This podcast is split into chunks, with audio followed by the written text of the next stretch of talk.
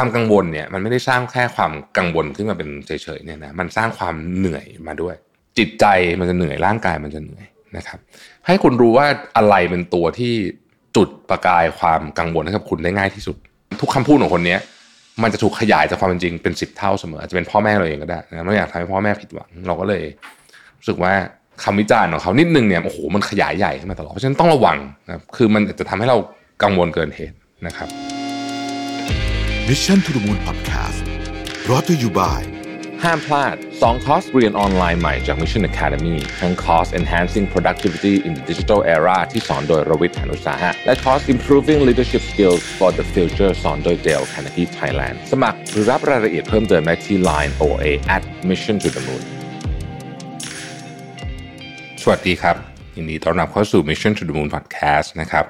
คุณอยู่กับรวิศ หาญอุตสาหะครับ วันนี้ผมอยากจะมาพูดถึงหนังสือเล่มหนึ่งที่ชื่อว่า How to Stop Worrying and Start Living นะฮะคุณ Dale Carnegie เป็นคนเขียนนะครับเขาบอกว่าคือคอนเซปต์หนังสือเล่มนี้เอาแบบเร็วๆเลยนะเอ่อความ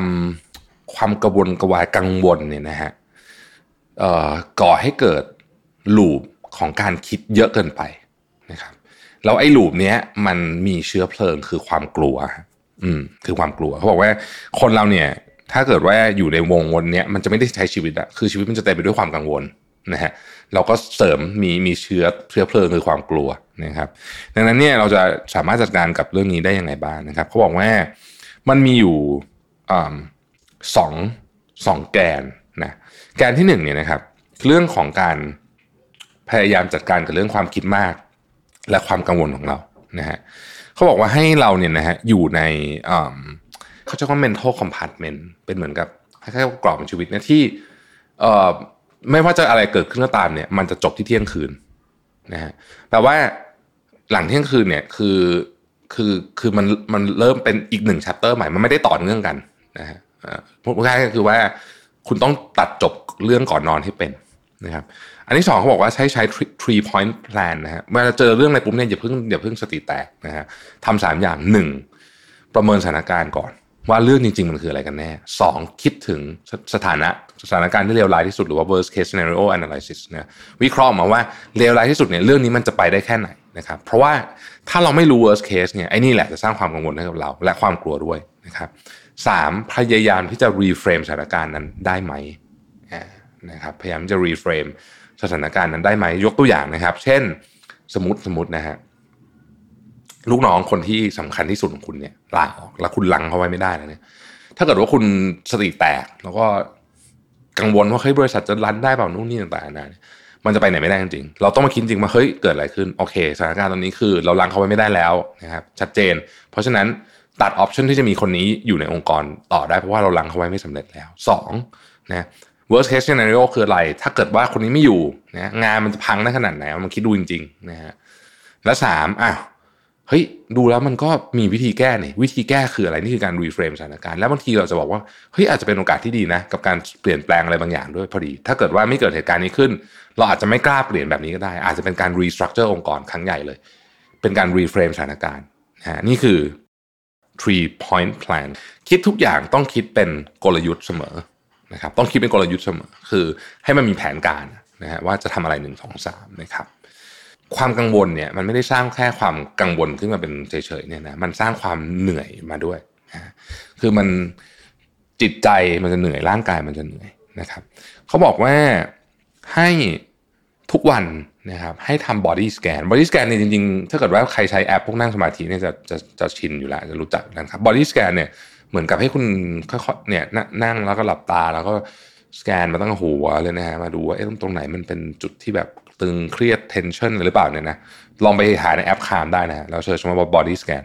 ให้หาทั้ง mental แล้วก็ physical tiredness เนี่ยก็คือความเหนื่อยทั้งร่างกายและจิตใจ ให้เรารู้ว่าอยู่ตรงไหนนะครับ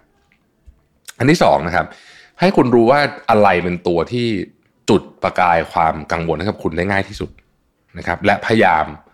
ไม่ค่อยเจอสิ่งนั้น เช่น คนคนนี้คุยปุ๊บแล้วก็ อาจจะเป็นคนที่น่ารักมากเลยก็ได้นะ แต่ว่า ใช้คำว่าอะไรดีอะคือ ไม่อยากทำให้คนนี้ผิดหวัง เพราะฉะนั้นเนี่ยทุกคำทุกคำพูดของคนนี้มันจะถูกขยายจากความเป็นจริงเป็นสิบเท่าเสมออาจจะเป็นพ่อแม่เราเองก็ได้นะไม่อยากทำให้พ่อแม่ผิดหวัง เราก็เลยรู้สึกว่าคำวิจารณ์ของเขานิดนึงเนี่ยโอ้โหมันขยายใหญ่ขึ้นมาตลอดเพราะฉะนั้นต้องระวังนะคือมันจะทำให้เรากังวลเกินเหตุนะครับ แล้วเขาบอกว่าจริงๆเนี่ยเวลาคนเวลาเรากังวลมากเกินไปเนี่ยนะฮะลองหาอะไรทำให้มันแบบยุ่งๆดู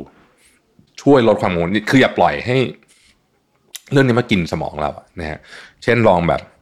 ไปทำอะไรกิจกรรมที่มันไม่ต้องไม่ต้องใช้สมองเยอะแต่เป็นการคลายเครียด เช่น ออกกำลังกายก็ได้นะครับ เล่นดนตรีอะไรประเภทนี้นะวาดรูปต่างๆนั่นแหละนะครับ แล้วเขาบอกว่าอีกวอรี่หนึ่งที่ใหญ่มากนะฮะอีกวอรี่หนึ่งที่ใหญ่มากก็คือ ความกังวลเกี่ยวเรื่องเงินหกวิธีการในการลดความกังวลเกี่ยวเรื่องเงินนะครับ ข้อที่หนึ่งเขาบอกว่าคุณต้องจริงใจและห้ามโกหกตัวเองเกี่ยวกับรายได้ และการใช้เงินของคุณก่อน นะครับ บางคนเนี่ยไม่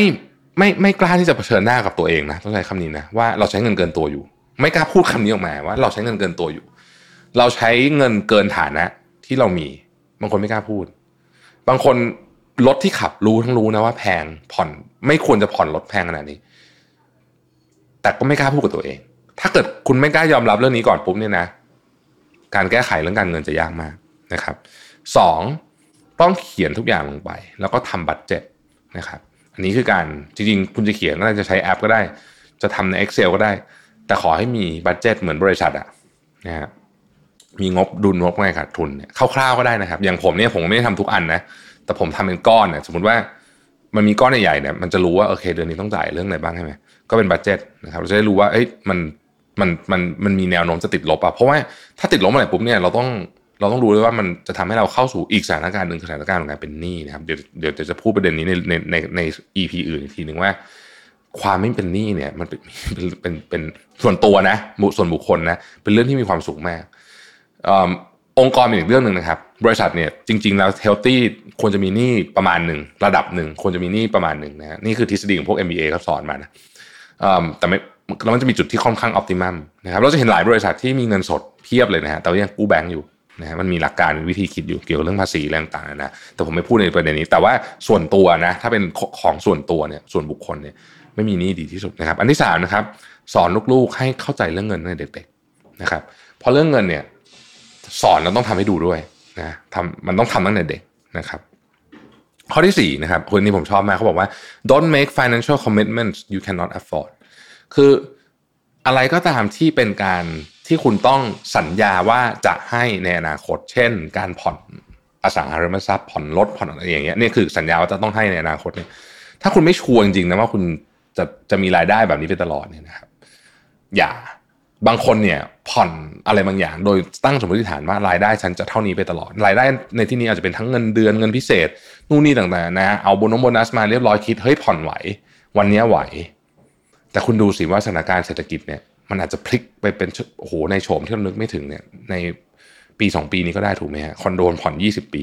เพราะนั้นเนี่ยต้องแน่ใจว่าไหวตลอดคนส่วนใหญ่คิดว่าจะหาเงินได้เพิ่มขึ้นเรื่อยๆนะครับผมจากประสบการณ์ที่ผมเห็นนะ ไม่จริงเสมอไป มันจะมีช่วงที่แย่มันจะมีช่วงที่แย่ต้องระวังด้วยนะครับ ข้อที่ห้านะครับ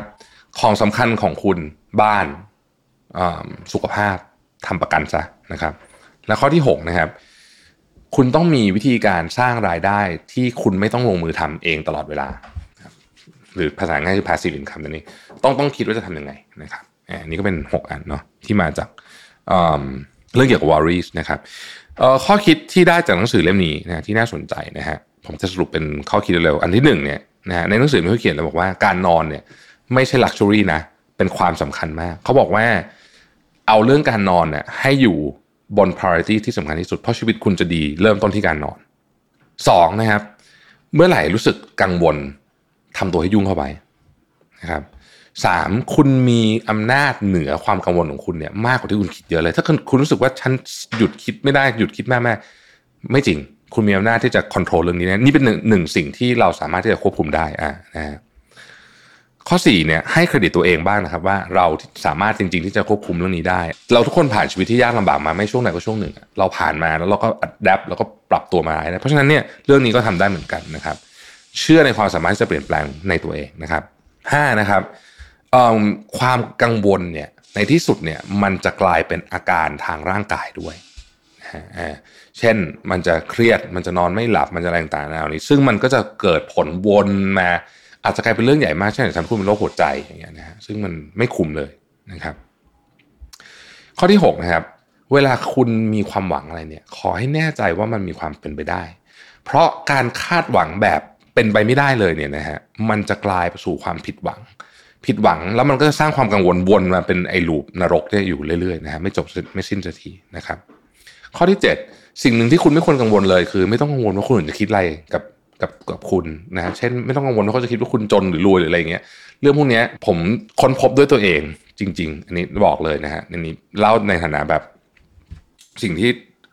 คือเป็นหนึ่งในประสบการณ์ชีวิตแล้วกัน คือคนสนใจเรื่องเราน้อยมากเอาจริงนะเขาสนใจแต่เรื่องตัวเองส่วนใหญ่เรามักคิดว่าคนอื่นสนใจเรื่องเราใช่ป่ะแต่จริงๆแล้วน้อยมากครับเขาสนใจเรื่องเราน้อยมาก แล้วมันก็ลืมเขาก็ลืมไปอย่างรวดเร็วมาก นอกจากเขาเป็นคนสำคัญของเราจริงๆเนี่ยนะ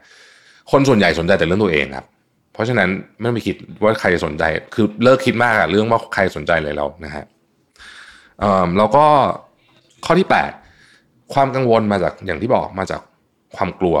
เป็นเชื้อเชื้อเพลิง สิ่งที่เรากลัวคือเพราะเราไม่รู้ว่าเลวร้ายที่สุดมันจะเป็นยังไงดังนั้นการคิดเรื่อง worst case scenario ไว้เสมอเนี่ยเป็นสิ่งที่ช่วยให้เราลดความกังวล แล้วก็ออกไปใช้ชีวิตได้อย่างเต็มที่นะครับหนังสือเรื่อง stop worrying and start living นะครับคุณเดลคานากีนะฮะขอบคุณที่ติดตาม Mission to the Moon นะครับเราพบกันใหม่พรุ่งนี้ สวัสดีครับ Mission to the Moon Podcast Presented by ห้ามพลาด 2 คอร์สเรียนออนไลน์ใหม่จาก Mission Academy ทั้งคอร์ส Enhancing Productivity in the Digital Era ที่สอนโดยรวิทย์หานุสาหะ และคอร์ส Improving Leadership Skills for the Future สอนโดย Dale Carnegie Thailand สมัครหรือรับรายละเอียดเพิ่มเติมได้ที่ Line OA at Mission to the Moon